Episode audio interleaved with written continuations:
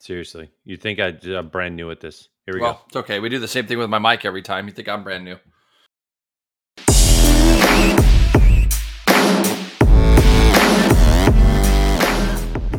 Fresh off his European trip and back in action is Jason Pridmore. Welcome to the Grace Garage Pod with co-host Jason Pridmore, presented by Bike911.com. Alex Asante is your guide. Go check out Bike911.com. That's a website, people. All right, we're going to get right to it because we have so much to talk about. But first and foremost, Jason Pridmore, welcome back to the United States of America. How was your 10 days, 11 days? Yeah, it was a big one. It was a big one. It was great. It was great. And uh, it's weird. Didn't sleep much. I did I basically went from uh, California to Boise to Pittsburgh. You know, I stayed in Boise for a couple days, was in Pittsburgh for Moto America. Then I went Scotland. Then I went England. then I went Ireland. Then I went back to England. Then I went Italy. Then I went back to England. So yeah, it was it was rough and tumble, fun times. It was good. Feel a little refreshed to be honest with you. I haven't really had a vacation vacation, so it was a little bit of a.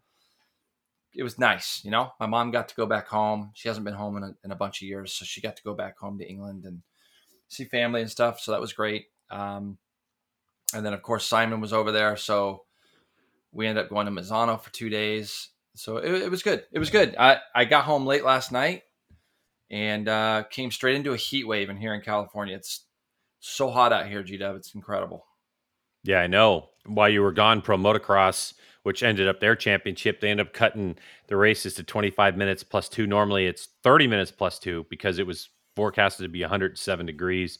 There's a lot of chatter about that too on social media while you were gone, oh, including really? some racers. Some oh yeah, dude, some racers from the 80s were taking screen grabs, you know, of like uh like their video that they have from a race in the 80s, and it says 105 degrees and it's still yeah. 30 plus two.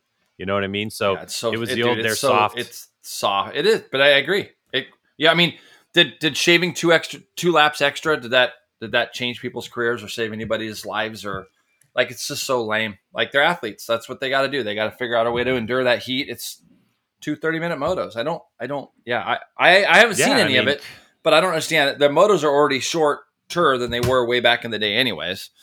So, yeah, anyways, that's a whole nother topic. I know we got a lot to talk about on this one, but, but, uh, yeah, I don't, oh, whatever so, you just did there, uh, you got real yeah. close to that microphone. Can you bring it closer to you? That was so deep and richly toned. Oh yeah, great. Yeah, that, no, I got stuff falling over. You've already seen my morning this morning, how it's going.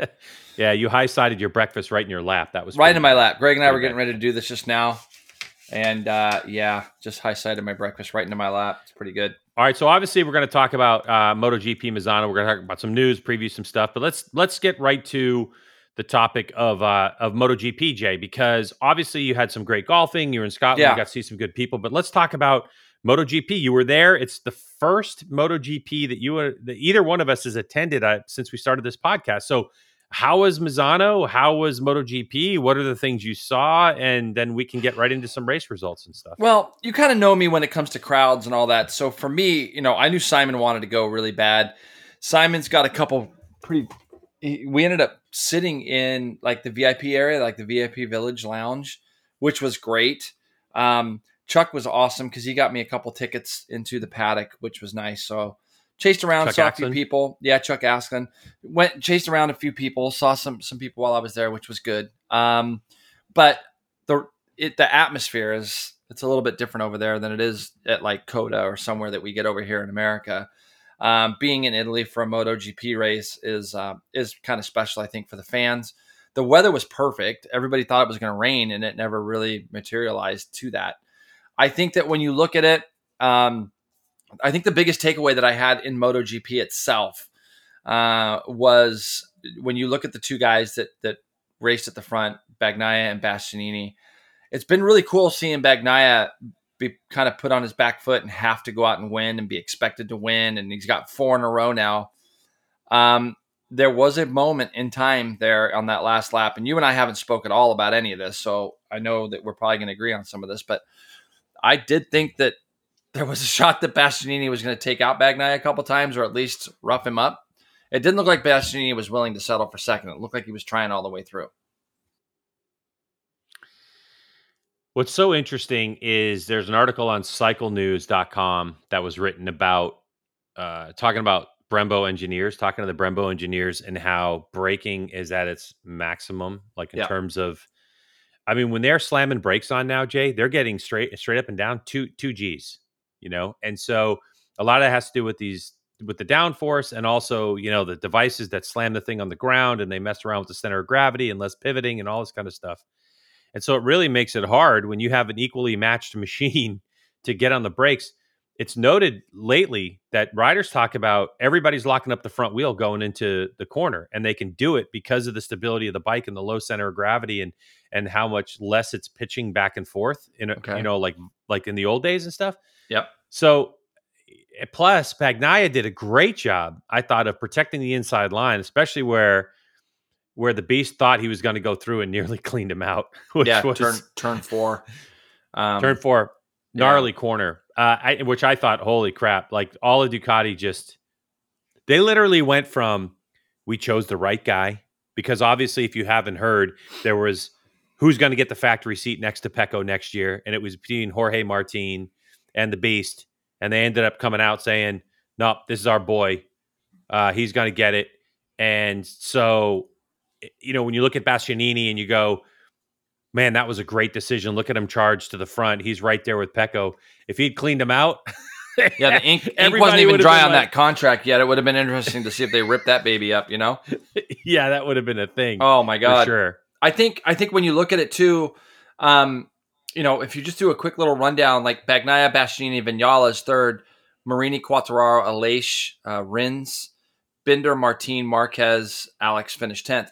I think that when you look at it, what it, Greg, where we were sitting, we were in this little VIP lounge that was on the inside of turn one, right? So the inside of turn one going to turn two, that's where we were. That's where we were sitting, and the speed. Like that was the thing that shocked me. And when we get into moto 2 and moto 3 in a minute that's the thing that shocked me the most. The speed that they're carrying through the corners like you can see it. Like it visibly looks like like wow you know? And you think about how many bikes i watch go through corners how many bikes i watch go through turns. When i could sit there visibly and see that difference it was like it was a big deal. Hmm. You're So, talking about the difference In rider speed. MotoGP, or just from just from three to all two the bikes all all those bikes it's like yeah, it's the way because you know, as a rider, Jay, if you look at a corner on a racetrack, and you've ridden Misano, right? You've Yeah. ridden there, yep so you know, kind of like in your brain, what a bike should look like going through a corner. Yes, when you're standing that's my there. point, and yeah. you're li- and you're literally going like, yeah, that's way, that's incredible, incredible. Well, you know, the thing is, You is, that, the- is that I kind of saw something. You know how that the talk has kind of been since the wings come in, how hard it has become to pass. I know you know turn one and turn two, they're the right left. Now it seems like everybody can go through those corners the same speed, where you used to see passes happening. Like if you watch World Superbike, you'll see passes between turns one and two. Like one guy's bike will get through the right hander a little bit better than the others. He could carry a little bit more speed, stuff it up the inside of the other guy. I didn't see one pass pretty much all weekend uh, in that in that little area where I've seen passes, you know, aplenty before. And so that was one of the biggest things I kind of took away because I really wanted to kind of pay attention to, like even when Quartararo was running fifth and he was kind of closing in on that group, it was pretty hot. So I started thinking about that front tire thing that we hear these guys talking about all the time about how the tire pressure or the heat in the tire gets to be so extreme when they're following. So for a little while there, I thought Quartararo was just kind of keeping his distance. Um, in the end, it, you know, basically he was doing everything he could to hang on, basically in fifth, because they pulled away from him.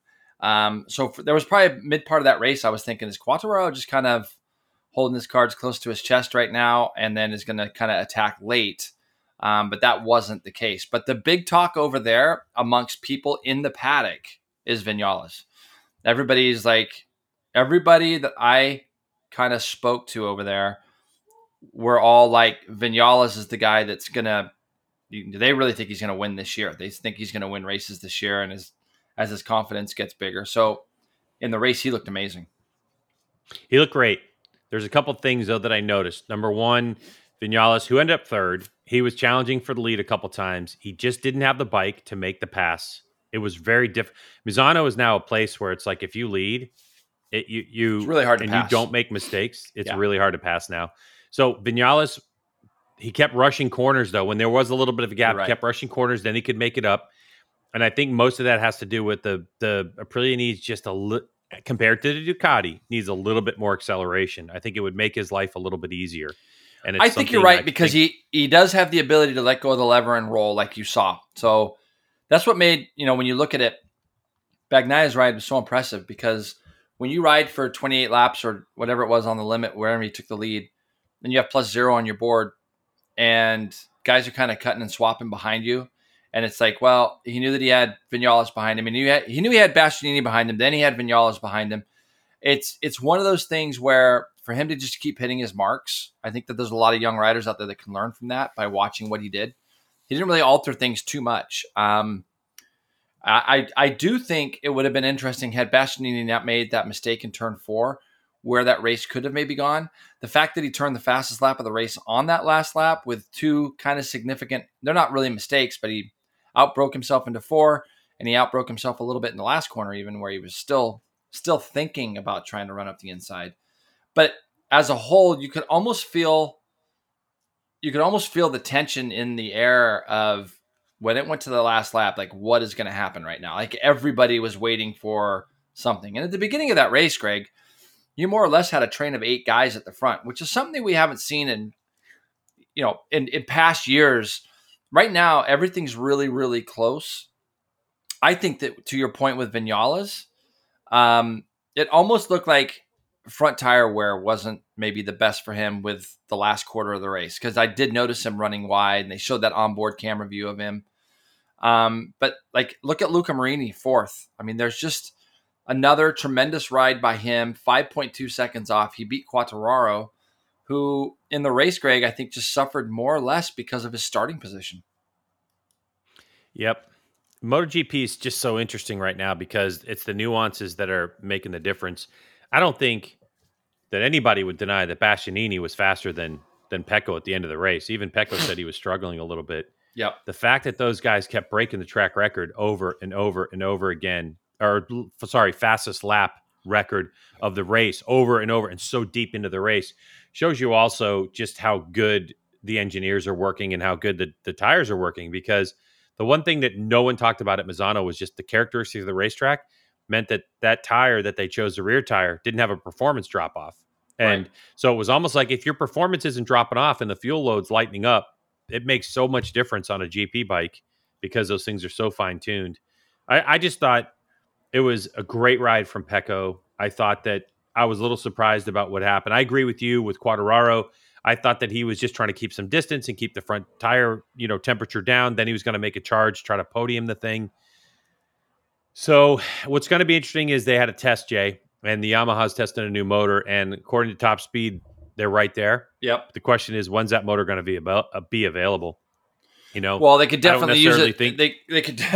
I know. I don't think it's eligible for this year, but I, they boy, they could not, use it on. Yeah. They could definitely use it at the next few because I know they go to Aragon next. That'll be can a you imagine one. though, Jay? You can imagine you get to test and you go, "Wow, that's it. This is the magic bullet. The bike still handles really well, which I don't know, but mm-hmm. the bike handles well, and we have the acceleration and top speed we need to fight."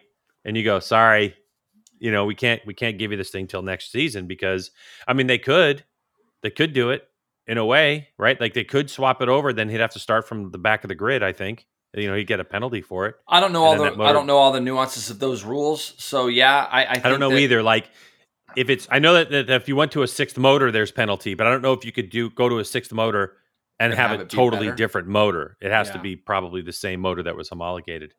So, I just I think it's given up way too much track position at any race to have him start at the back. It's I got a question yeah. for you though. Hey, I do have one mm-hmm. question for you. Um, regarding like qualifying and practice, did you see the Bagnaia incident with with Marquez?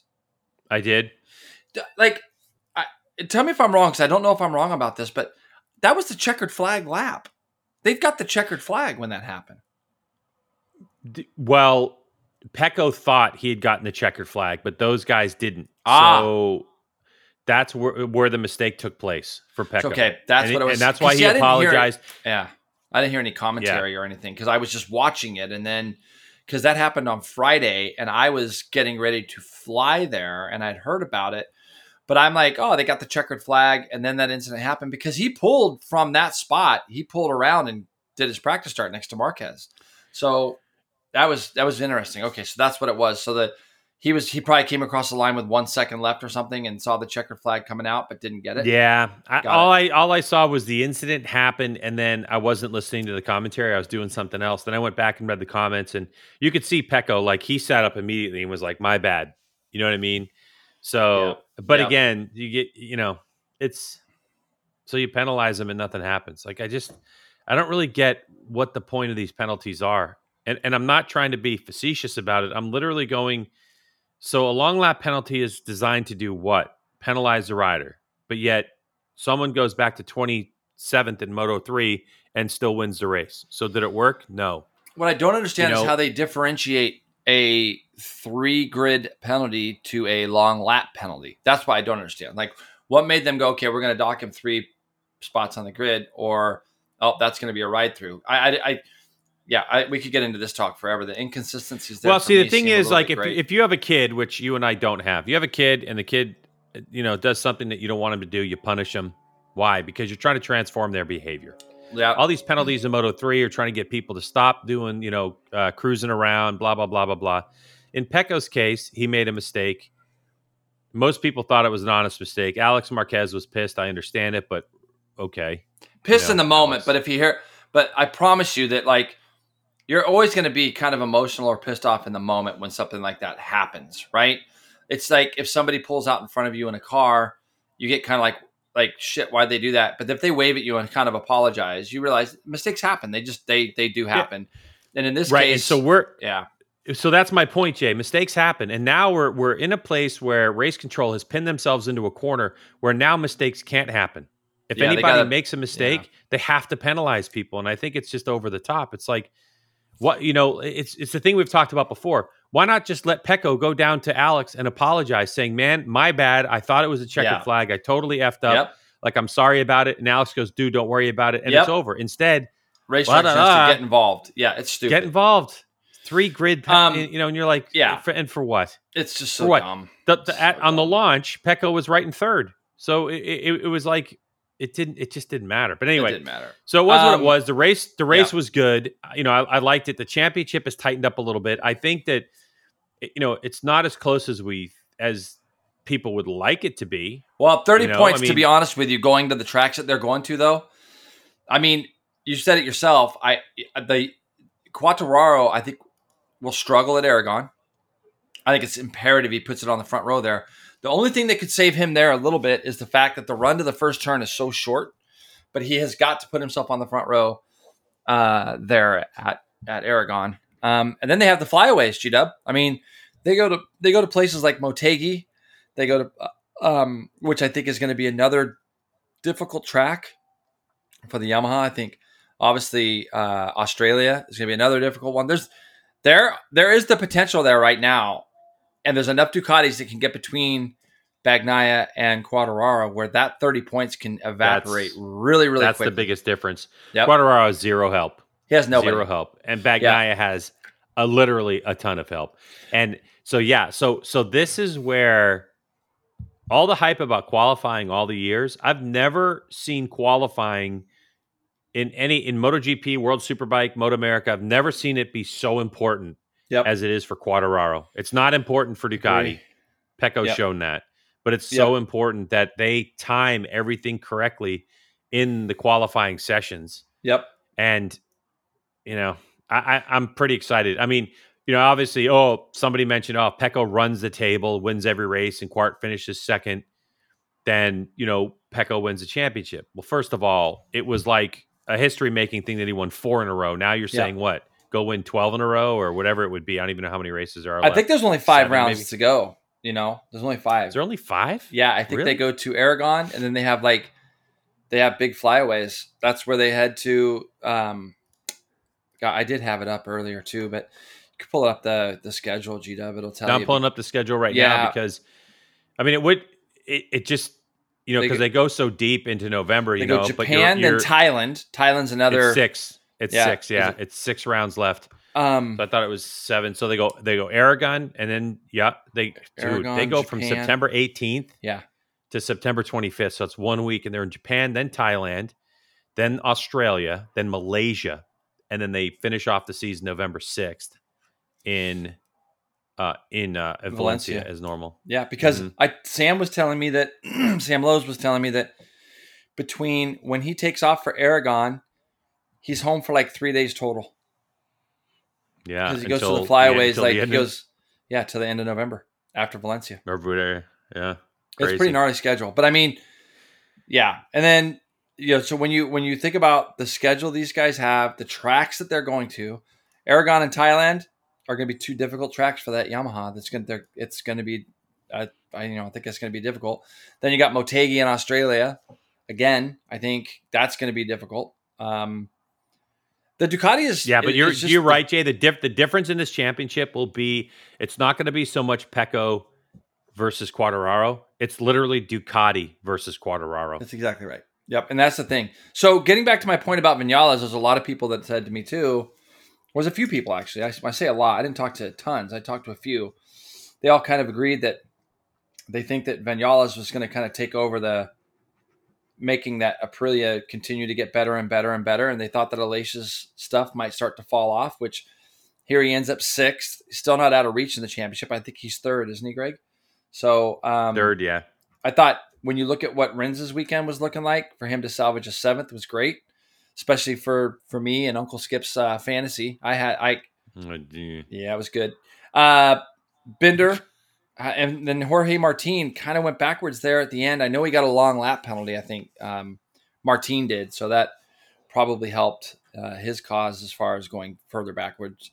Um, and I guess the last thing you got to talk about is Dovi's retirement. Um, guy's pretty revered over there. It was cool to see so many people pump for him.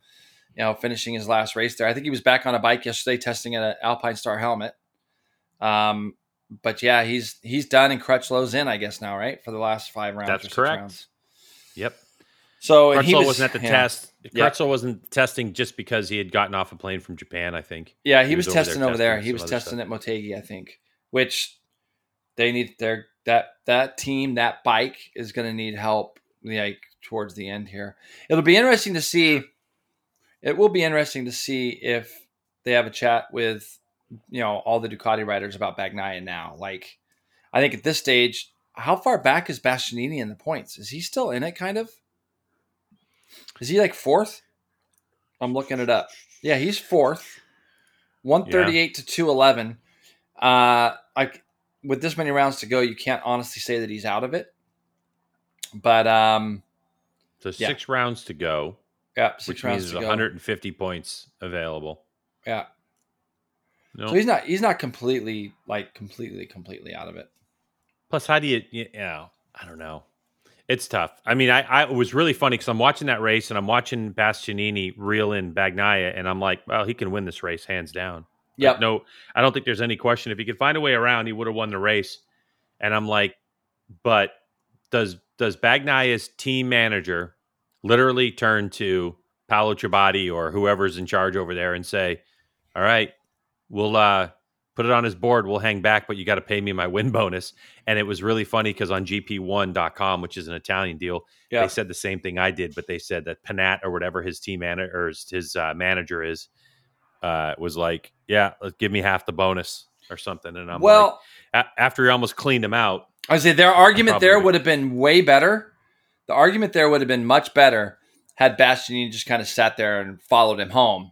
But he was taking some pretty, you know, I think he wanted to take some big shots. And I think that there was probably some people not happy about that within the Ducati thing. I would I would just expect that it's going to be a divided thing there. I mean, had he had he and you know, like we're just playing Monday quarterback here, had he done something to Bagnaia or cleaned him out or or or ran them both off the track and taken anything. There's nothing Bastianini could have done there that would have been positive other than to pass Bagnaia as clean as he possibly could and win. That's the only thing that would have been, you know, acceptable. Or Bagnaia making a mistake and Bastianini winning. Because when you watch that race, I know for me, I was thinking, I was holding my breath. I was thinking he's going to do it. He's going to try somewhere. Like you knew he was going to have a go. So you're kind of saying it's great for us. It's great for us. Um, but anyways, uh, Moto two. let's go to let's- Yeah. Moto Two. Boring Yeah. race. Oh, Um,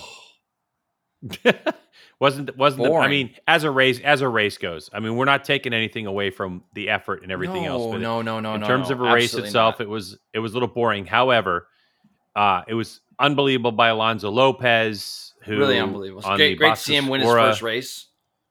first race. Boscoscuro snapped the winning streak of Kalex, which was in the 40s, 42, 43. Yep. Aron Canet, Augusto Fernandez, your new championship points leader over Reynes Ai Ogura, who was the championship points leader in fifth. Uh, Acosta, Arbolino, Chantra, Joe Robertson, ninth, getting some good points there. Alcoba, Schrötter, Ben Schneider, Baltus, Cameron Beaubier, who struggled all weekend, and then uh, Zaccone was your last finisher. Uh, notables that weren't classified, SDK ended up having a problem. I think he said mechanical, ran off the track and tipped it over. Vietti, Pasini, um, Corsi, Dalla Porta, Salač, just to just to name Jorge Navarro to name a few who uh, who weren't classified in there. Jake Dixon wasn't even classified in the lap. Him and uh, Manuel Gonzalez out. Yeah. When you look at I it, mean, you know, listen, yeah. Canet put in a good run at the end. It, it- you know, it was 1.2 seconds the margin of victory. The race really didn't end up like that. The only thing that you could build up in my mind was can Lopez hold on as Canet was was charging at the end. Yep. But 1.2 ultimately wasn't a spectacular race, but a good result for Ego Speed Up and Lopez. yeah, it's good to see another chassis win, right? I mean, that's, I guess that's the that's the best part um, for that. Um, Canet was impressive. Canet's kind of where I thought he would be, and he had that little rough patch in the middle of the season. But um, Augusto Fernandez came forward again. He's always got great, you know, uh, late race pace. Um, your boy Ai Ogura never really seemed. He just was a little bit off all weekend, right? Um, he never really seemed like he was there. Costa, when you look at the race, it's funny because it was so spread out. You know, I was watching a TV and I was watching them go through turn one, two, three out in front of me, and it was like these small little packs. They just kept on getting more and more separated apart from each other. Uh, Joe was in a pack of about four guys at the beginning, and I think with some of the accidents, it just was um, with some of the accidents and things that were happening, it was creating those big gaps. You know what I mean, G Dub? So Mhm. when you look at Cam, there's a struggle. I, I I talked after the Moto 2 race, I went over to the paddock before Moto GP. And, you know, one of the biggest things I, I ended up going to the Marc VDS um, hospitality and, and grabbed some lunch there. And Sam was in there talking to me about it. And he's like, the hardest part is, he says, is the chassis are so absolutely stiff that the front tires that they're on over there are so hard that when you're pushing, because when you looked at a couple of the accidents, Greg, like they they seem pretty pedestrian. Like if you look at Vietti's crash and you look at um Pasini, both those guys, there's a point as a rider where you kind of go like, I don't know how to explain it, but you kind of feel like, okay, that front could go right now. Those neither one of those guys thought that front was going to go when it went. Like it just went. And they were both in a little hot. They were both in a little bit wide. But you uh, you know, you have feel as a rider of what you feel is over the limit or not. And when those guys crashed, they barely both had their knees even getting close to the ground. And that thing was gone. Like you could tell. And, you know, talking with, with Sam and things, it's like, it's almost like they can't go softer tires because they wear out too quick because the chassis are so stiff that it wears out tires. So you're you're basically rolling around on something too stiff and too too hard. And we've talked to Cameron about like the front end feel and some of that. For Cameron to finish where he finished after qualifying where he did, you can look at it on paper and go, well, that's great. But if you look at the amount of accidents, that's not what Cam, you know, Cam would rather earn those positions. I mean, Greg, how many do we have not classified? I'm just looking right now. Two, four, six, eight. There's probably 10, 12 guys that aren't even classified on here, right? Um, Yeah. Along with the three that didn't even finish the first lap. So you had 15 guys drop out. So for Cam to get points is great. I didn't realize till later that SDK, he crashed late in the race, huh? Yeah, I think he only didn't. He was like the last guy out. I think he had seven laps to go. Yeah, but it goes back to what we talked about a few weeks ago. There's, there's just, it doesn't make sense to me. Um, SDK is not a guy that should be running around in dead last, and he's running around in dead last. And I feel so bad for the guy because I know he's better than that. So I don't know exactly what's going on. Don't have a clue, but it's it's something's not quite connecting there. You know. Yeah, I mean, there's no doubt about it. So And and anyway, Cam's- it's a shame. not- I wish our Cam- boys were doing yeah. better. Joe did Just- great. Just not sure. Yep. Joe did Joe- awesome. Joe did But really, really there's well. a question. There's a question surrounding what Joe's going to be able to do next year. Mhm. And there's a couple riders like Remy Gardner looking for rides too. So the competitive space in Moto 2 has just increased because a few riders are getting bounced back from Moto GP. like Binder, like it would, it would be like Darryn Binder and Remy, right? Are two guys that have to be Yep. looking for rides elsewhere. Because Augusto Fernandez has been, I think I read that he's he's put ink to paper for the deal next year. For the KTM So thing, it's bizarre. Yeah, going to Gas Gas, right? I think, or or going. I can't remember where he's going. Did you he's see the stuff? Gas Did you see the stuff? or KTM. Did you see the stuff where I think he's I think he's gas gas. I think he's next to Pol. Yeah, I think, right? Um, did you see the stuff where um like Wayne Gardner came out and blamed but I don't know if he Yep. blamed him, but said something about Remy's manager and then Remy's now and Remy had apologizing. to had to walk it back. Oh, yeah, yesterday. it's- Yep, just stop. Like stop, Dad. Parents, Just bro. Please stop. parents. Oh. I know, I like, know, I know, like I know. just stop. Like it's so crazy that people can't look and see the narrative there of how that whole thing works in the sense that there's been enough examples in the past where don't be that parent. Like like just leave your kid alone. Like let him do his thing. There's no reason for Wayne Gardner to get on there and air dirty laundry. If if it's something that Wayne Gardner not- actually knows about, keep it to yourself. Let your kid take care of it. Like yeah. ah, so bad, dude. I no, listen, I agree with you. And the other thing is, there's never an advantage to doing that. There's Oh. only a detriment. It's I, I'm So, telling you right now. It's like, what do you, what do you, what are you trying to do? Convince people that you're right and wrong? Like, it still doesn't impact the fact that your kid doesn't have a job, and it doesn't matter if it's his manager or not his manager. Yeah, it's just, it's like, dude, eyes, eyes forward, man. Yeah, but maybe forward. maybe you're maybe just with what was said there, maybe there is like you got the little league dad in the in the pits or talking about Remy's team on on Twitter.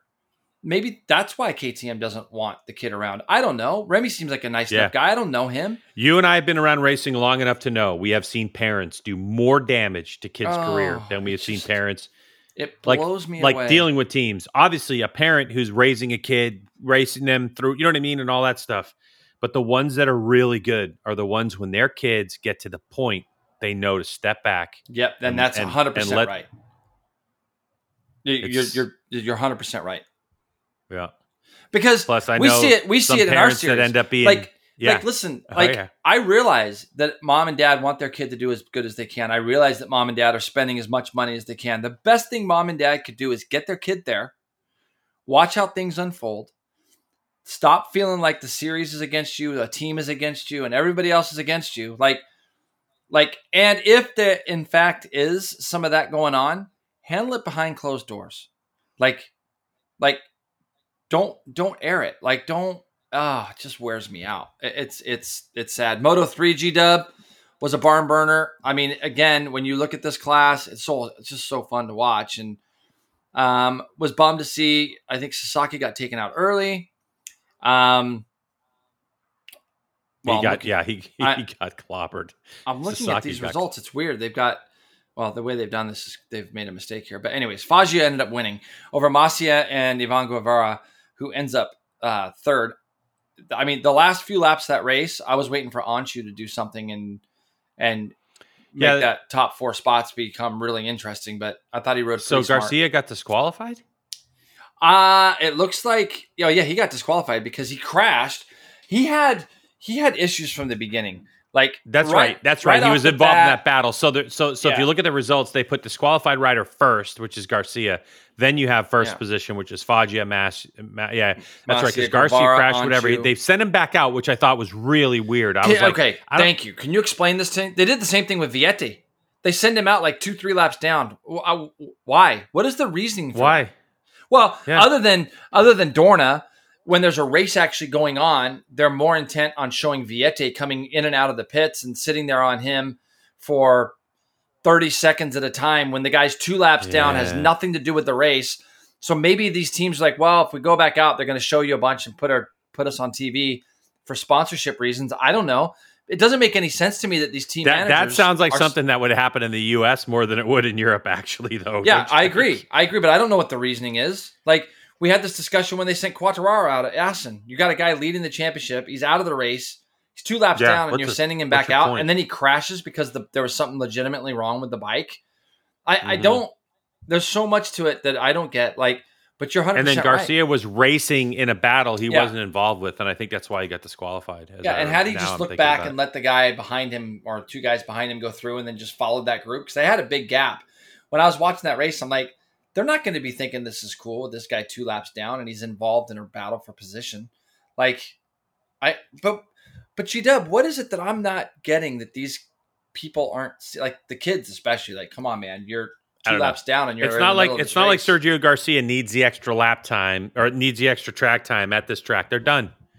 They're I done. I don't. I just don't get. And you're It's a Moto three down. bike. I mean, just And it- stop. yeah. Anyway, so Fod, so that's that aside. Yeah, That's why it looked kind of weird, right? So Foggia wins, Masia Guevara, and Deniz Öncü. They were 0.4 seconds apart. Deniz Öncü, who is hurting, he's got a shoulder crash. Oh, he does? Uh, yeah, it. So he had a training incident, ah, and he would never tell anybody what happened. And they were talking to him, and he could barely lift his right arm when he was done with that race. Like I'm telling you, what he was able to do, according to the commentators, you know, they were they were making him out to be a Greek god, right? yep. but he he could barely lift his shoulder and all that kind of stuff. The, and that's why he dropped back. And it was like he finally kind of figured out how to ride the thing with the bum shoulder, and he threw all kinds of attacks. And I was actually pulling for for Öncü because because of that injury, but Yeah. they ended up he just I don't think he could really hold on at the end. He he made an aggressive pass. Where, but it was a left-hand corner, and and his right shoulder is the one that bothered him. There's a lot of right-handers there, you know. So yeah it was any one of those things. Uh, Danny Holgado ends up fifth, and He Suzuki, rode well. He rode well. He was he there rode really the well. end, Yeah. Yeah, he was there. So there were just a couple of things that created a couple gaps. Holgado and Suzuki were battling each other out, but it was a great race. I thought it was well. I mean, obviously the Honda's fast, bro. I mean, Yep. that always helps. Yep. Where you know, with those little bikes, that horsepower makes a difference at Misano. But generally, I think you know that's why I thought Yamaha was going to go better uh, in MotoGP. That um, Quartararo was going to go better because Misano isn't necessarily a horsepower track; it's more of an acceleration track Yep. but it's not a horsepower track. But in this particular case, with the speed of these little hundred horsepower, you know, Moto three bikes, um, that Leop- Leopard uh, Honda was re- really ripping. It was fast, and It it was was, a a big win for him, for Foggia, especially with some of the other stuff that um, went down in the sense of of uh, you know some of the other riders and things. So I think that what's he? I think he's thirty five points back. Um, So Guevara, Guevara, who took over the points lead, he's Yep. at 204. Garcia's at 193, and Okay. Foggia's at 169. got it. And, and with with those six rounds left, dude, that's the thing about Moto three. It's exciting. Is like anything could happen. I mean, even Deniz Öncü uh, at 140 points, so he's 64 back. He could end up in the top three in the championship. The way that this class Oh, can yeah. go. Yeah, yeah, yeah. Because again, you've you've got a. I mean, the racing at the front's super tight. You've got enough people that can get between you. It was just weird seeing Garcia have the race that he had. I mean, he was lucky not to get penalized off the start because I saw him run. You know, when he got pushed off the track, he could have gotten to line, but the way he got into line was super irresponsible. Uh, Then he ends up, you know, tipping off and, and falling, and it was like one thing after the other with with him. And you know, intelligence is going to be a thing that went, that helps you win championships. And Guevara right now didn't really seem like he was, even though he finished third. He, I think, you know, he's like he felt like he had to get on the podium. But you can't count Foggia out at all because he was kind of the odds-on favorite to win this championship this year. And he's just got to keep putting the laps in, and and because there's enough guys that can get between him and Garcia and and Guevara, where you know he can still do something. So it's going to be interesting to it, see how that goes out. Yeah, I Yeah. watch Moto three. It's awesome. So Uh, tip of the cap, tip Yeah. of the cap to Dominique Aegerter, who ends up winning the Moto E World Championship, Yeah. which we think he should have won last year, yep, but that's a whole nother situation. should have been but back to back, but yeah, Should have been back to back, but 227, uh, 227 points in the Moto E Championship on the last year of the the Energicia or Energisa, Energica. I Yeah. don't know. Whatever that brand is, how you pronounce it, they're done next year. Ducati's bringing their weapon, dude. And we've seen some press releases on it, and that thing looks wicked. But congratulations to the World Supersport, reigning World Supersport champ, Dominic Aegerter. More about him in the news segment, obviously. Um, anything else on MotoGP? No, I think that now we got to talk fantasy. I stink, and I made some big moves this week. I, I, You're not going to believe what I did. I got rid of Ducati. I finally had to get rid of Aprilia. I figured out a way to get rid of Aprilia. I got Ducati, but I had to get rid of who did I get rid of? G Dub. I got rid of Jorge Martin, and he's back. G Dub. I put Alex Rins back on the team. I had to put him back on. Did you now? I had to. I had to. Because the only way Yeah, I could just get from from a cost way, perspective. It's the only way I could get Ducati back on my deal. Mm, So I brought him back on, and it worked out well because he ended up beating Jorge Martin. But yeah. the one guy we didn't talk about in MotoGP, and I was glad you didn't t- talk about him because I'm going to talk about him, is our boy Jack Miller because I had him, and you saw what happened to him. no, Unfortunately, I know. such I a know. bummer, dude. I wanted him to do well there. Uh, Well, did you see Bastianini to lose the front early in the I race? I did, I did. Early, That was Yep, that was just that it. harder front tire that everybody was using. Uh, Jack just didn't didn't didn't let it beat in because obviously at the beginning of the race people were kind of tiptoeing through They the tulips were. and a couple a couple guys got aggressive. I would it kind of looked like maybe five laps in the front tire started to work and then that's why part of the reason I think you saw the fastest lap keep dropping dropping dropping as the race went on too because people were getting more confidence in the front. It was almost like racing in rain. I think all the Yeah, but- accidents at the beginning of MotoGP were at the beginning because we saw Bezzecchi crash, and then I think That's what I'm saying. they all happened at the beginning, like you said. Yeah. So, but I did have a Aleix on my team, and I had Rins on my team, but then I also had Di Giannantonio on my team, and he crashed with Morbidelli. So, yeah, if you like, I'm going to tell everybody that's doing this fantasy if you're thinking about changing your team, call me, text me, do something. I'll tell you who I have on mine, and then whatever you do, do not put them on yours. Simon Simon I felt had- that this week. I had- yeah, he he took Miller. Did he really? Oh yeah, and he's a- so pumped on the fan. He's all into the fantasy thing. He loves it. Well, I had Miller Bagnaia as my gold. Yep. Ducati, which I've had all year. So Miller thing was a bit of a blow. I have Vinales and and Aleix as my silver riders, Okay. and I almost it's funny too because I have enough money where I could I could dump Aleix and picked up Bastianini, Yep. and I was looking at it and I did it and I didn't save it. You know, I kind of Oh backed I- off. yeah, I, I, did that a couple weeks ago. Yep. Yep. Yep. And but yeah, I mean, I'm I'm flush with cash. I'm at 19.5 million is my team's value, so I I, can you. pretty much do anything if I want to do it. Yeah, it's great. Which is really, nice. Really happy for you. because you. I, have Pecco. He's at five mil. The only person I couldn't get is Quart. yeah. You know what I mean? Like if I unless I dumped unless I dumped Pecco, that's the only way that I could get Quart. And at this point, with the tracks you're saying coming up and stuff, it's kind of not worth it for Nope. me to do that. Nope. You got to get rid of Quartararo. So yeah, but listen to me. You don't want to listen to me. I. What was funny about the whole no, thing is I'm I thinking started. about actually now. I'm thinking about dumping Miller and going with Bastianini. So I'd have Bastianini, Bagnaia, you know, I hate you. And and I hate you. I, don't I can do whatever I want to do. You know what I mean? Like I, You know I I mean? you know, know I even mean? though I dropped, I dropped from 31st. You won't believe where I am in the Greg's Garage Pod with Jason. Are you Pridmore 43rd? Fantasy League? 40 freaking third. Yeah, I love that. My life is over. No, and it's gonna get better. in in Red Sector GP, which I'm part of, I- I'm 13th. So, right. and then on top of that, in the United States, what's what's double 13? What's that number? Bad luck. 13 times two is what? Twenty six. Right, which is a number I ran also one year because I gave up 13, so I doubled it, ran 26. Oh, you did. And in the U.S., I'm 226th ranked right now. can't believe with your amazing career that you had racing a baby. motorcycle. I didn't know that. Um, What? Slow to Stoke leading over three WSMC champs. Uh, Luce 832 is third. Fight Club, my boy Justin, he's gone back to fourth. Racer USA. Actually, yeah, it's fun looking at these guys, but I went from 276 to 277 after qualifying, and I'm back in 282nd now. So I'm styling. I'm I'm super pumped on my program. Dude, right you now. are now you know what it's like to be lapped. Yeah, I, dude, I've been lapped multiple times, multiple, multiple times. All right, let's get some news, G Dub. Oh, okay, that's a good idea. Yeah. So why don't I do this? I'm going to switch to this, and I'm going to say, let's go to our news presented by Arai.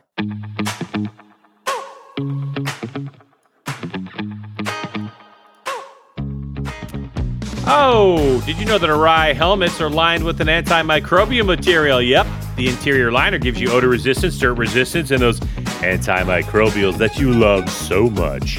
You can stay fa- fresher, longer, and enjoy a comfortable ride in the latest Arai helmet.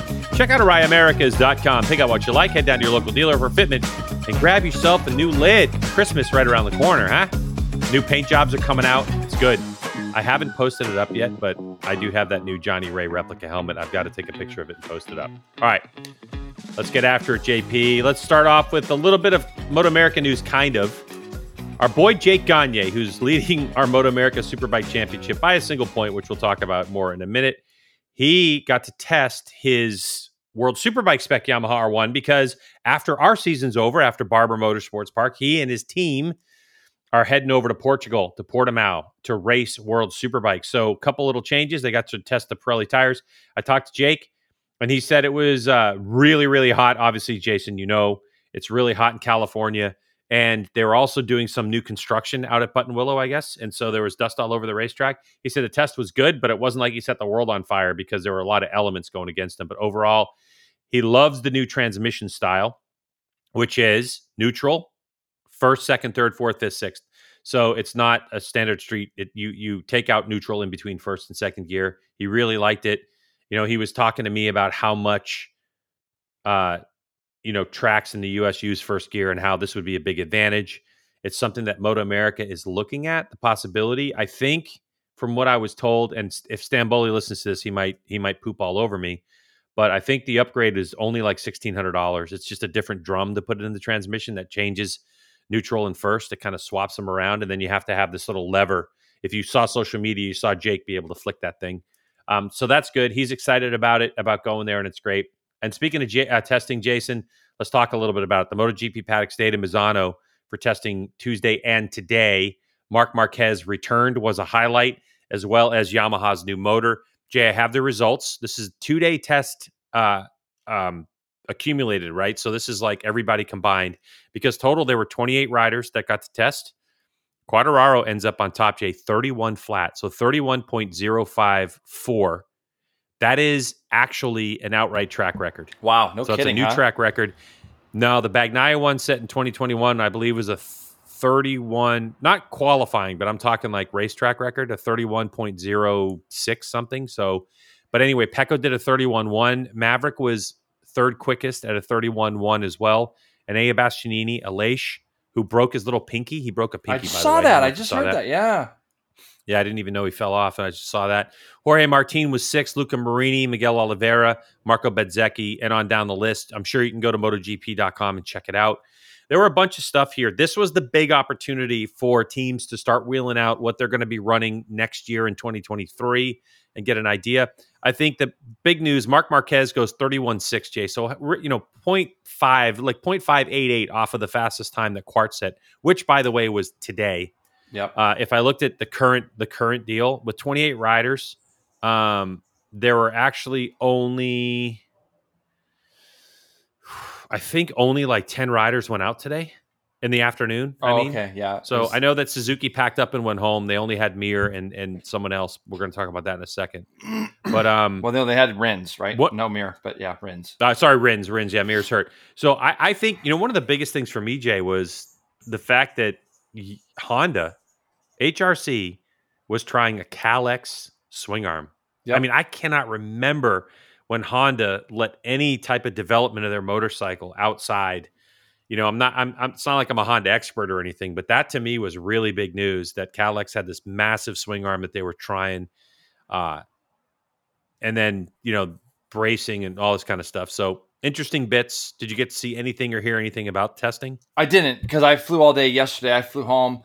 All I can think of though is, I mean, anytime people talk about what these guys get paid, to be able to ride the levels that they ride on a weekend and then have to come back and ride for two days to test for like 2023 stuff, man, that's that's hard. It's it is hard, and it was hot. By the time we left, it was hot. It was hot on Sunday too, and you know the thing for Quartararo I think is impressive is if he did those lap times and the, and it was as warm as it was when we were there. I, I, I sat there watching the race on Sunday and I was thinking if it would have been 15 degrees cooler, would the Yamaha have been better that day for, for him? Would he have gone further forward? Um, so I think it's really encouraging for him to see that being able to being able to now like is Morbidelli going to be able to step up? It looked like he was having a decent weekend, but again, it was just another crap weekend for him as it turned out. But I mean, they've got to be able to support. They've got to be able to support somebody besides Quartararo on the bike so they, they can get somebody else in the mix, right? Don't you think to help the guy? Yeah, yeah. So maybe totally next year, if the bike is this much better, it maybe be one of those things where it, it'll, you know, maybe the bike could get better, maybe it'll help him. Hey, did you see?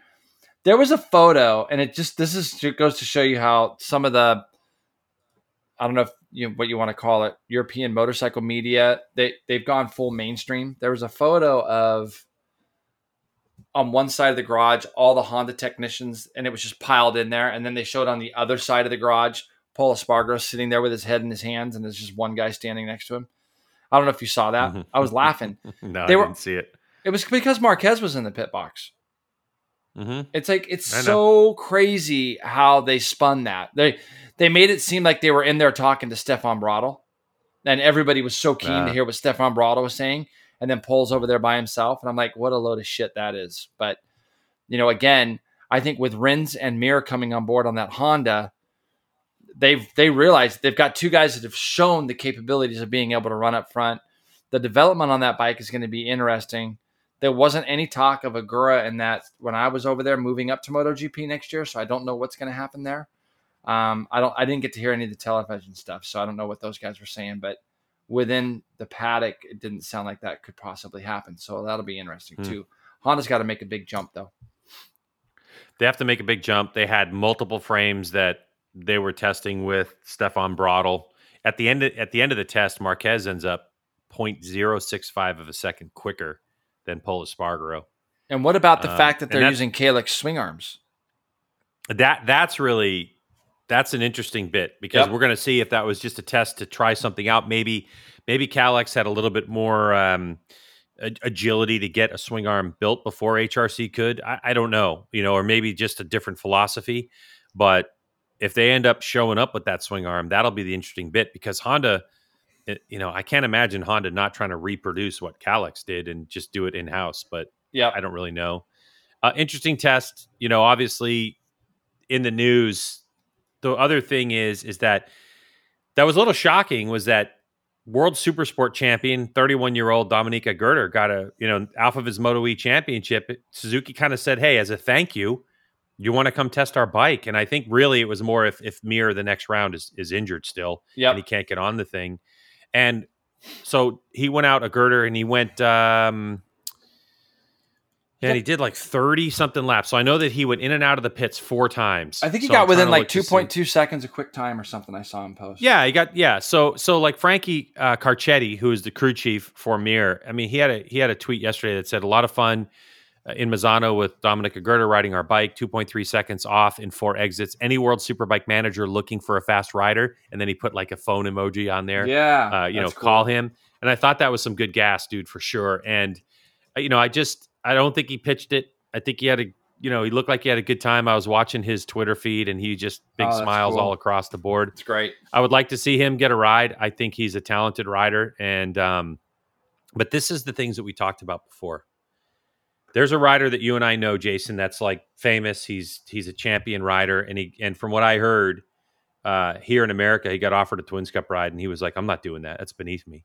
And you know, it's just if you're a racer and you want to race, I just think that you need to get to the paddock no matter what and Mhm. keep racing. It's the whole Cody Wyman story, you know. Cody Wyman's got offered an opportunity to race Twins Cup this year because he was in our paddock racing, and it's just Correct. so- so important. And I don't think any series or any class is beneath anybody. I just don't. You know, it's people are fast. Fast is fast. You know, But I, I had this qualify it. discussion with somebody the other day. I can't remember who it was. It was yesterday where I said, I think, I almost think that it would be easier to get within two seconds on a MotoGP bike. And I'm talking about the level of class riders that are over there now. Okay. Like the Dominic mm-hmm. Aegerter, right? I think Yeah. that it would be easier for him to get to within two seconds of fast time on a MotoGP bike than it would be. And Aegerter's a bad example because he's ridden Moto 2. But then for the average you know, for just some guy to come in and try to get within two seconds of the Moto 2 riders because of what I've heard about those bikes and how hard they are to Yeah. ride. And, Yeah. and we've seen it with Cam, haven't we? I mean, this is a world class rider that, that, you know, when there's something, then when there's a piece missing and you push a little bit too hard, you lose the front. You know, you have a problem. Um, but with the technology in MotoGP, with the data that the teams have, they would be able to walk you through things a lot more. to help you understand what the bike is actually doing and the things that you can get away with that you probably can't get away with on a bike like Moto 2. So, anyways, it's it's it's really an interesting concepts of of how some of that works. And I thought Aegerter, I thought Aegerter, I mean, what the guy kind of deserves something, doesn't he? I thought it was nice that Suzuki did that. And and Greg, what about if I did read something where Watanabe the same weekend as Aragon, which is next weekend, not the one coming up, but the following, he is going to be at the Bol d'Or 24 hour riding for SERT. So, what are the chances possibly that they put Aegerter on the Suzuki for that round? That's know? that's what everybody's talking about. Same, same thing. I Yeah, would yeah, think that that's going to happen. And I think that right? that was a dress rehearsal to say, yeah. And I mean, think about it. He got a test. Why not? You have the the crew available. They only tested one day. Let's get him on the bike. Let's get him accustomed to it. Because think about it. If you look at what Aegerter's been doing, how much electronics do you really need on the on the super sport machines? How how much are available on the Moto Two bikes? Nothing. So this was probably Dominic Aegerter's first go at. We've talked about it before, right? Riding into those electronics, Jay, being able to start trusting the electronics and and really pinning. And it looked like he. The, the other thing is, can you imagine when you were racing and you add this element of manually every time you're going through a corner, you've got to make the decision whether you're going to press a button to lower the rear end of the bike to get drive. Like it's you know it's another thing that you have to deal with on the controls. And he got used to that, and I saw a couple photos where he's accelerating out of a corner, and the squat device was in. He, he was using the thing, you know. So yeah, something new to learn, something to practice. So now you go, okay, you got a good idea. We know how he communicates a little bit. Let's go ahead and, and give him a wild card ride, get him to fill in. And uh, because if that's going on at the Bol d'Or, chances are they're not racing World Superbike at the same time as Aegerter's No, they're not, because he's gotta- he's got to go to Magny this weekend. So he's gone. Mhm. He's gone from he's gone from this past weekend in in Misano racing Moto E. He's going to go to race World Supersport this weekend coming up in uh, at Magny Cours. Then he'd go on to Aragon, and you just got to think that if Mir isn't healthy enough, that that would be the thing that they would do. I don't think Mir's Yeah. probably in a big hurry to get back. Um, That's- I probably wouldn't not think he would you, be. you know, I don't think that, you know, especially if he signed his contract for next year already.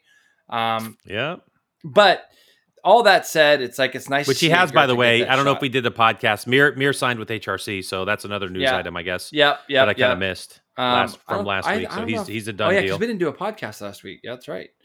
Um, no, you didn't do one, did you? no, I No. didn't. I had a Well, plan not, there was nothing and- much to talk about, anyways. Um, No, but I was going to do the news, and then I was actually going to run the the um the interview that we have for just our Patreon supporters that I did earlier, like in April, I think it was with um with Danilo Petrucci. I was going to run that. I had a plan, and it just didn't. It, didn't didn't, work. come to fruition. all right, all right, I, I, dude, I got busy, and the next thing you know, it was Thursday. I was like, "Whoopsie daisy." I'll just wait. that's all right. But anyway, so good Yep. for Dominic. Lo- hopefully, we'll get to see more of him. Just because, uh, congratulations to American born Rossi Moore. He won the Northern Talent Cup Championship. Northern Talent Cup was raced in places like Le Mans, Assen, with the final being at the Red Bull Ring. And Moore had five races Wow. in all. Um, yeah, so so good for Rossi Moore. Uh, we have to mention Jason, a tip of the cap to Eli Tomac and his Yamaha. Yeah. He goes one one in the finale. We talked about a little bit earlier for the Lucas Oil Pro Motocross Championship over Chase Sexton. He went 1 1, did Eli Tomac. Chase went 2 2. And also, Jett Lawrence wrapped up another outdoor 250 championship. Wow. Great year for Pro, Pro Moto. But, Jay, there is a graphic that I found online. I can't remember the, I, I know the name of the Twitter account, but I forgot right now and I should have written it down. But I want to, I want to kind of go over. It's a stat that they came up with. Okay. It's got multiple points, right? It has the year we're talking about championship position, points, points led, overall wins, overall podiums, overall finishes, moto wins, moto podiums, moto average finish, laps, laps led, and laps percentages. Yep.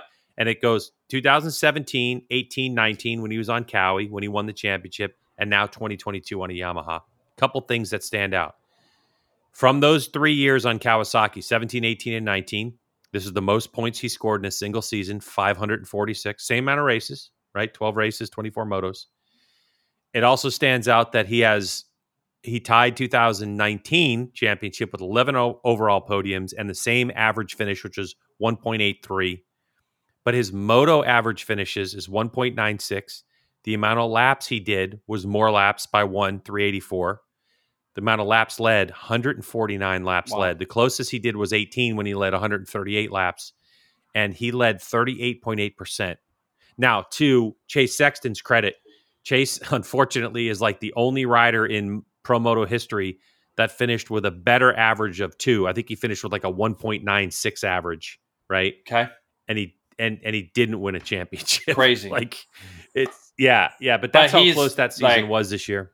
That kid is going to be beyond motivated going into next year. Like he is going to be chomping at the bit. I guarantee you that guy right now is already he's ready to go for next year. Like he is Yeah.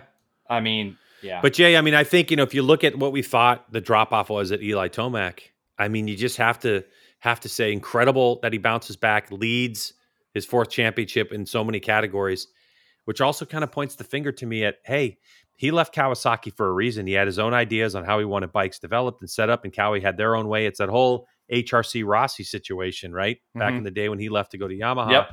And right now, Tomac's proven he was right. Yep. Yeah, I know. I mean, but you know, the thing is though, G Dub is starts. Starts. I think in the past, when he did the stuff that he did in the past, um, he was coming through the pack. This year, he he legitimately couldn't really watching the races, and I haven't got to see any like from last week, but he this year he got starts and he led the most laps this year because he got starts and you couldn't afford to let Sexton get out front and kind of go away and be mirrored back there in 12th place on the first lap. And this year it seemed like Tomac's starts were so much better than they've been in the past. And he just used those to his advantage, which I mean, there's something to be said about that. So, and True. Jett, and and so what's, I got to start, I just got to do a little bit of reading because I just haven't seen anything that's, I haven't really seen anything, but Jett's on 450 next year, right?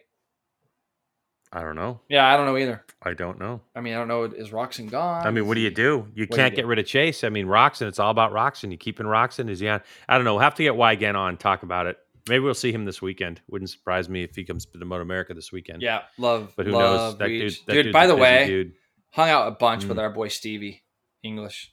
Steve English. Dude, he is just such a good dude, and he took me to All a right, couple really crush. he- yeah, took me to a couple pretty special it easy. places in Ireland, which was pretty cool, golf sure wise. did. But just The the confessional booth. just the discussions with him about you know how our series is perceived and the rest of the other series around the world are perceived and um yeah it's just a lot of knowledge there um as far as that goes and it's it's uh you know it's it's funny like when you talk to him about things that are going on within the paddock i also had a really good conversation that we don't need to get into today but a guy that i'd love to have on the podcast at some point um but leon camier i had a great chat with him um How's he doing? he's quality, man. He's just a quality He's a guy. good dude. Yeah. Just Big a fan. great guy, man. Just a great guy. So, um, yeah, there's a number of like just super great people over there. Obviously, He's a team. He's the team boss for uh for HRC, right?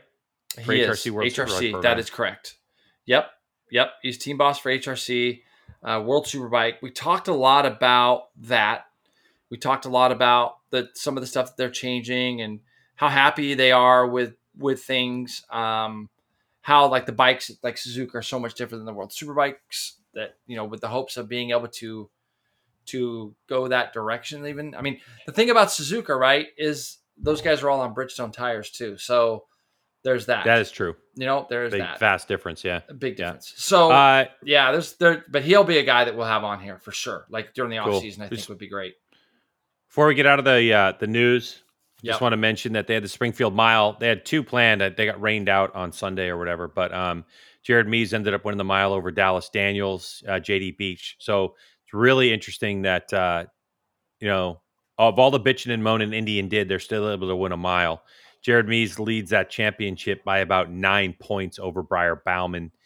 Uh, and we had to tip a cap to our boy Rispoli, dude. Rispoli went out in on the Mission Production Twins and won on a KTM 890 Duke.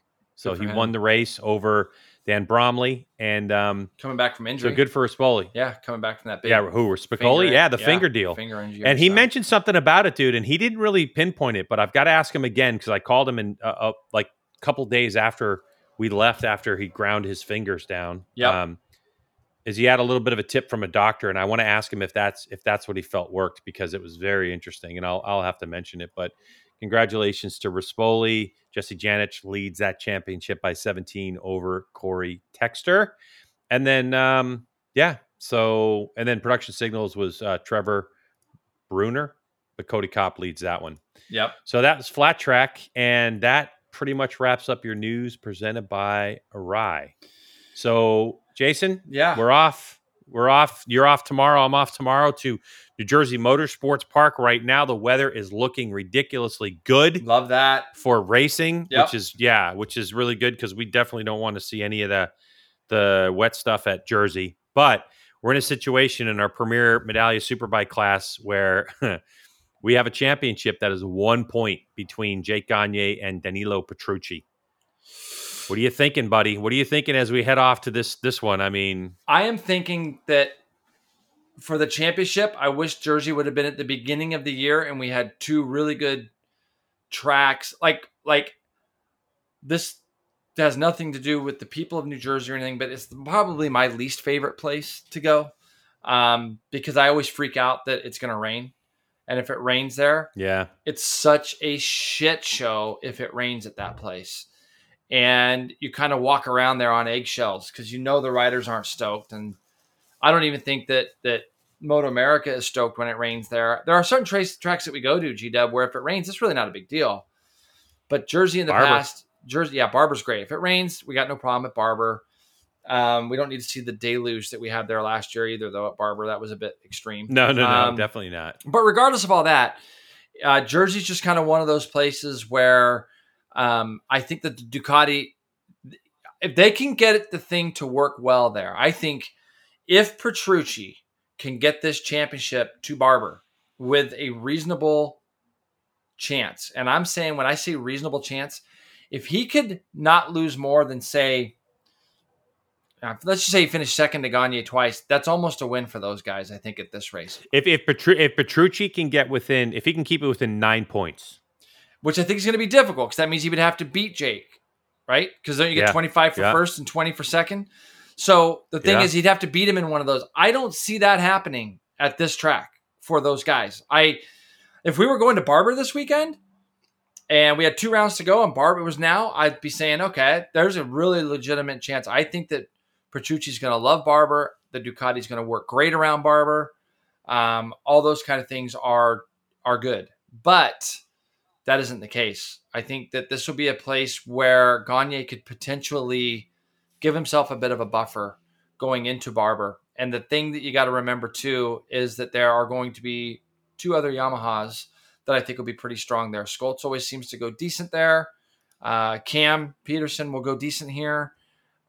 So I, you know, I think, but but but also with work. Scholtz, Jay, yeah, from what I heard inside the team, they actually found something. They made a big jump at the last race. It wasn't just Scholtz in his hand and and suffering through it. You know, Yeah. with the- I mean his wrist or whatever, his broken wrist. He literally they found something and they're they're super excited about it. Now I've heard this before with that team, but still, it kind of feels different. So I think Cam Petersen and Matthew Scholtz could make the difference. It's no different than Quartararo versus Ah, Pecco right now. Yep. where it is Yamaha versus Petrucci. Yep. you know, Yeah, that's just it. they He's- have, it's yeah, going to be hard work for him. And I think, you know, I know that the BMW, I, the Tytler's team went there and tested. Uh, it's a home race for for PJ. It- it's a it's a very strange little track. It's a, I think it's actually a pretty fun track. I'd like to see it get repaved and all that because that's the biggest complaint that I keep hearing out of it all. They did club races there last weekend. I just think that the track itself needs some updating. But when you look at things, Greg, I think that um, that that'll be the toughest part when we talk about the Superbike Championship. It's going to be Gagne cannot make any more mistakes. Attack cannot have any more problems. And if they do that, and and same with Ducati, right now you start to get to that point where the pressure starts coming into the crew chiefs and to the mechanics and making sure that everything is perfect, right?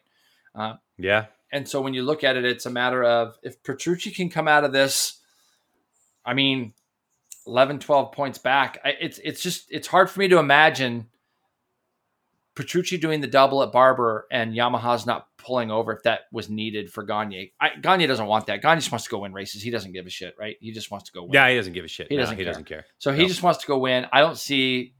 Yeah, I just think it's it, all in all, both bikes running. It, will be difficult, I think, for for the Ducati. Even though I'm I'm I, I want I want to see this thing go all the way to the last race of the year.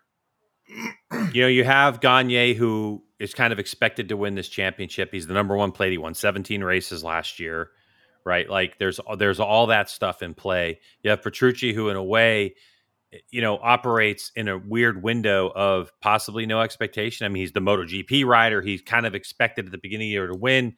Now the reasons are solid. You know, the Ducati, as we know, being here, it doesn't work great with Dunlop tires, especially over bumpy tracks, all that kind of stuff. So the dynamic, I think, is is pretty interesting in looking at what pressure is going to be on people. And uh, I, you know, I just right now, I think if you look at Gagne, I mean, he started winning world championships in 2010, right? I mean, he mm-hmm. won Red Bull Rookies Cup in 2010. He's won the Superbike title. He's won the Stock Thousand title. I'm not sure how many titles Petrucci has under his belt that he's won. I, I you know, I don't, Honestly, I don't know. I'd have to either. go back and yeah, yeah, I'd have to go back and do the research. But and the reason I bring it up is is you, you know people would say to me, oh, how can you compare 2010 whatever? It, it, it, takes something. It takes a certain mindset to be able to win a championship and wrap one up. You know, oh. but now you're looking at four races. You're looking at 100 points, and there's one point difference between them right now.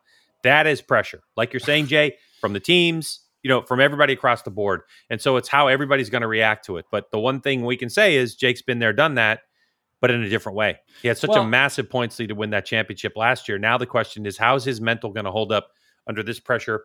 As much as he said he hasn't thought about it. I think, Greg, that you bring up a good point when people start talking about how do you talk about 2010 and 2000, whatever. Thing is, is that's what that's what you build off of in your career. Now, the thing was is that last year, if you remember, Gagne had such a huge point lead after like six rounds that he rode so free because it just didn't matter. You could go out there and run as hard as you want, as fast as you like, not have to worry about um, any big repercussions. You could throw a couple of races, you could score no points on a weekend and still be leading by you know fifty or whatever. So because he had such a big points lead this year, it's different though. Um, I don't think it would be natural to say that there's not a point where Gagne is going to be thinking about the championship this weekend. You kind of you kind of owe it to yourself to think about it a little bit, but you want to keep on your program and do what he continues to do. If he can, if he can still go out, hit his marks, do the best he can, get his good starts, that's going to be the stuff that the years past where he's won championships, he can build off of those and bring that to the races this weekend. Uh, Danilo, on the other hand, is is in the same boat. He's got to be able to go out and do the best he can. I think Petrucci has the potential to do it. I just don't know. This was I, I'm really, really keen on Friday practice for me because I will spend all day mm, Friday ripping around that, ripping around that track. And if the bike looks better than it had last year, now it's a completely different bike. I mean, in the sense that they haven't used any notes from last year, set up notes from what I've understood from what you've told me. Uh, like it's mm-hmm. just a completely different deal. If that bike looks better than it did last year, yeah, Petrucci will be right there. There's not a question in my brain. But I, you know, again, you brought you had brought up some stuff I think that Ciabatti told you about the bike being developed on Pirellis and some of the other the stiffness yep. of the chassis, that kind of thing. That doesn't lend itself well for a bumpy little kind of circuit like New Jersey.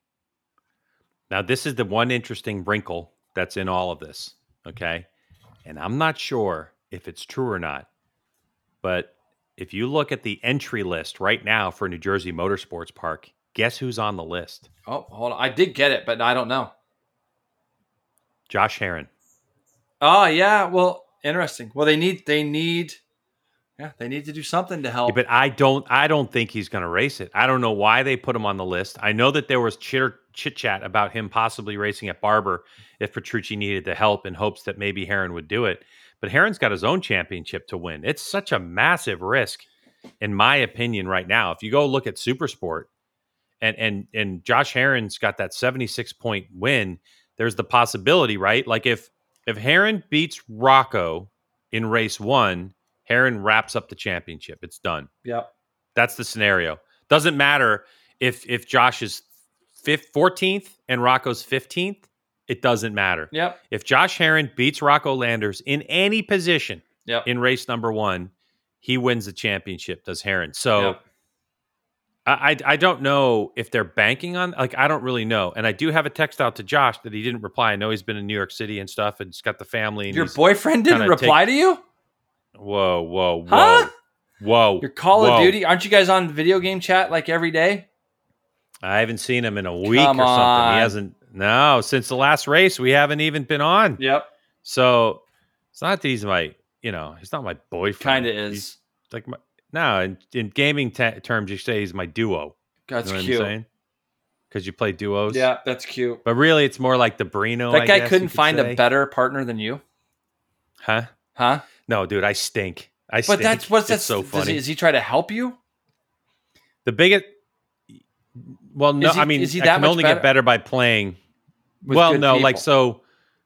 That's too bad. You So the way you that, really look at someone if Oh, they're good I've, started them of off, Duty. people. I apologize. No, no, no, just real quick. It's, it's, ju- it's easy. It's Yeah. easy. It's called KD. Okay, it's kills versus death. How many kills do you get versus how many times you die? yeah.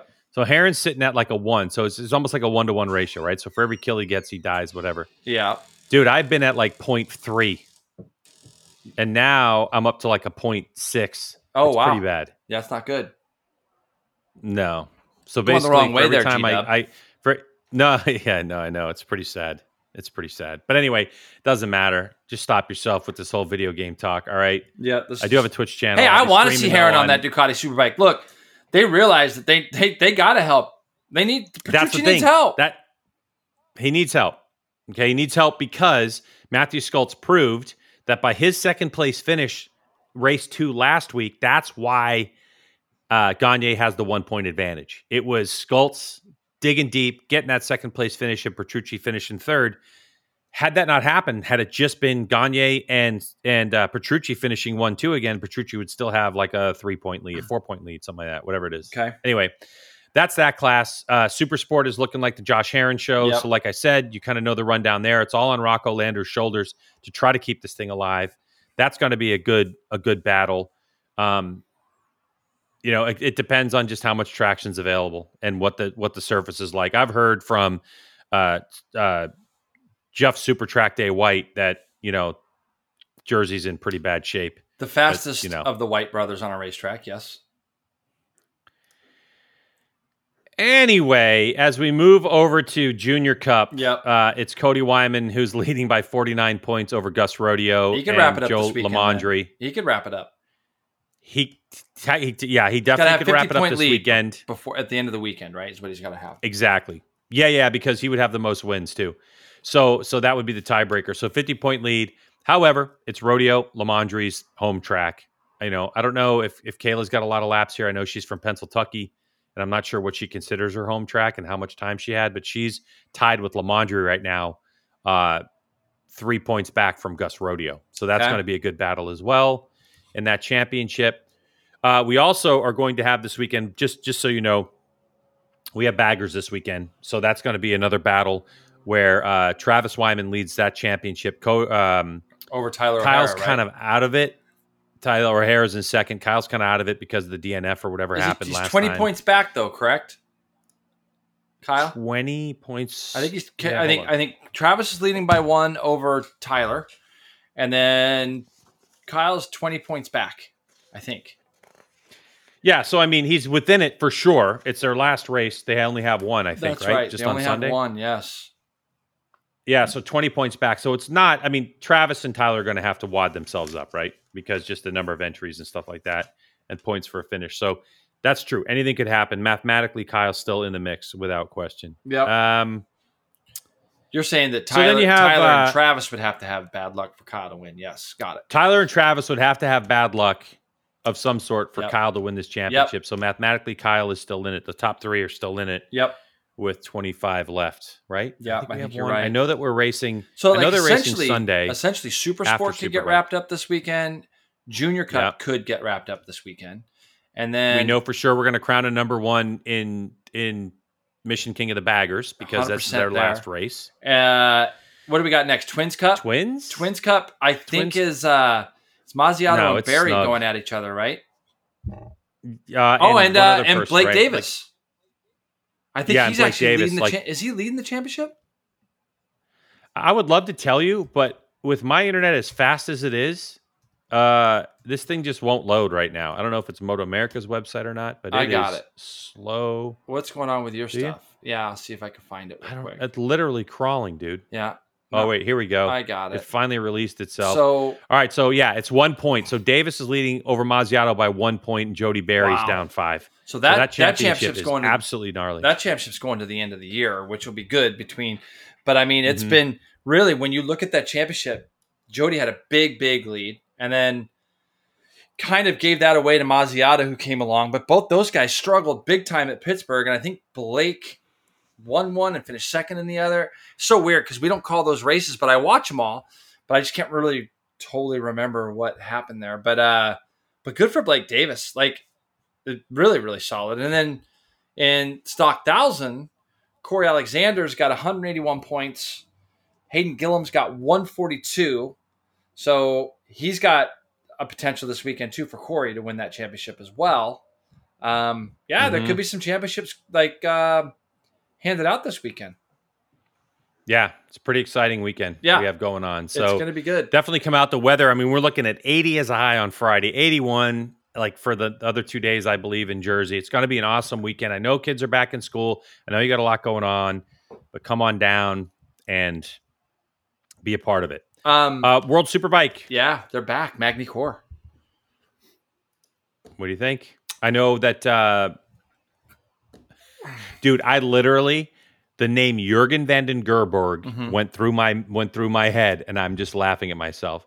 But Michael van der Mark is back, Wow. uh, back on the BMW. He's coming back, so that's good. And I know that Jurgen Pirelli's got some new tires. That's pretty funny. I know, dude. Where did that come from? I don't know. I don't know. Well, let's like I, with the the history side of this, the history side of this whole race.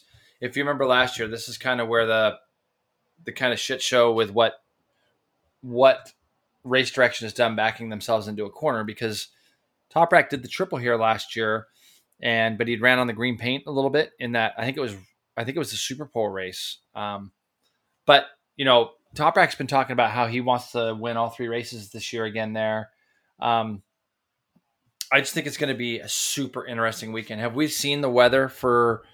Let me pull that up real quick because it's in the town of Nevers. because in France, go it's gonna with, rain. uh, It will rain. Sixty percent chance of rain. It will rain. I mean, I think it will rain. Anyways, uh, it'll be interesting to see if it does rain. It's an interesting track in the rain. I wouldn't say it's the Ooh, best track ever in the rain, but I don't think I've ridden it actually since they did the um uh since they did I think they did a bit of a repave there. So looking at the daily I mean Greg, 78% chance of rain on Friday, 39% on Saturday and then Sunday's supposed to be nice. So yeah, we'll see. We'll see what Mm. the weather's going to be like. What's the what's the points in that one right now? Um well, The- in Superbike. I'm looking it up. Sorry. I know. They know. I mean, so Gregor, a Bautista leads 298. Two, 298 Bautista to Johnny Rea's 267. So 267, so 30, 31 points. Yeah. Um, right. Then Toprak is right there at 260. Yeah. So Bautista's nursing a pretty decent lead. They don't have that many races left, do they? Yeah, but they gotta like to be fair. When no, they do, dude. They- They're only at the halfway point. Oh, no, the they got tons I of races. They They still got- have. they got Catalunya after this that they've tested yeah. at, then they got then they got Portimao, round nine, my favorite place in the world. I might be going to that.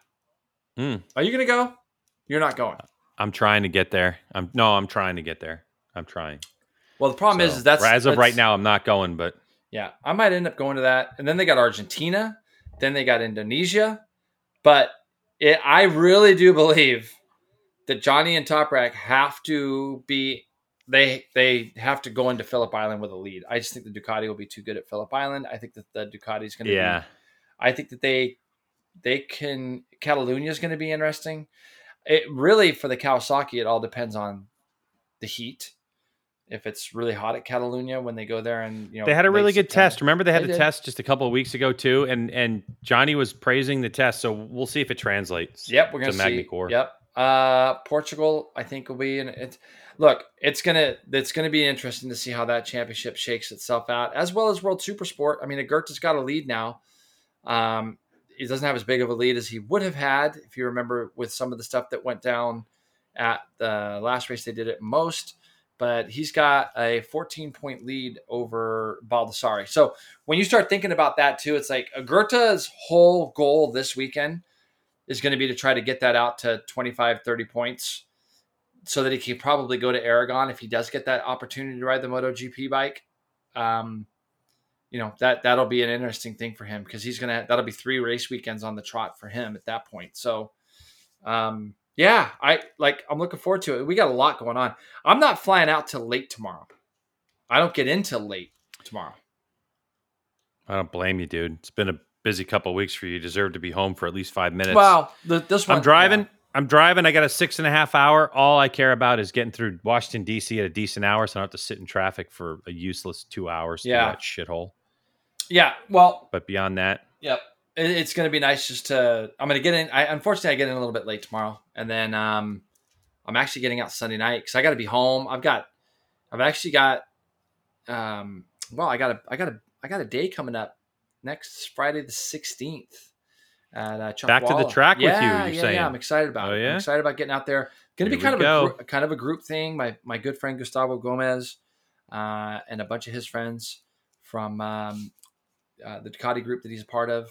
We're going to do a day out there. I'm excited about that, to be honest with you. So I got a bit of a Zoom call with them tonight, and yeah, and then I'll I'll get out. Uh, but you know, there's so much going on this weekend, so it's gonna be it's gonna be good. It's going to be really good. So that'll do it for this podcast. Thanks so much for checking us out again. Tell all your friends about it. Share it. If you're listening this deep into it, we certainly appreciate it. And um, you want to be a corner worker, go check out our description. And I have a link for an email address where you can go reach out to be a corner worker if you want to come join us at Barber Motorsports Park and be part of that. We need corner workers, people. Yeah, definitely help us out. yeah. If you want to be part of that, that'd be a great thing for uh, for our series and gives people an opportunity to be able to uh, get a little closer to the racing. So it'd be fun. Hey everyone, have a great weekend. Stay cool wherever you are. It's hot. Seems like everywhere right now. So stay cool. Me and GW will be back on with you next week. See ya.